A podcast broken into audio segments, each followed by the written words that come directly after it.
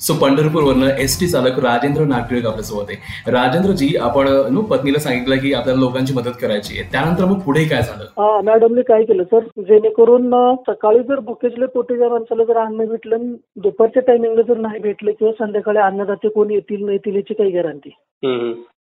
बरं सकाळचं जेवण काही माणसाला एक भाकरी लागते तर काहीला दोन भाकरी लागतात मग एखादी याकडे जर शिल्लक राहिली तर ती वेस्टेज जाऊ नये म्हणून मॅडमने ज्वारी आणि तांदूळ मिक्स करून घरीच ते सगळं दळणाचं पीठ केलं अगदी मला तुम्हाला ते विचारायचंच आहे अं, राजेंद्रजी मला आधी हे सांगा की तुम्ही घरून यु नो ह्या लोकांसाठी किती डबे मग घेऊन जायचा जसं तुम्ही आधी सांगितलं की तुमच्याकडे एक डबा नेहमी एक्स्ट्रा असायचा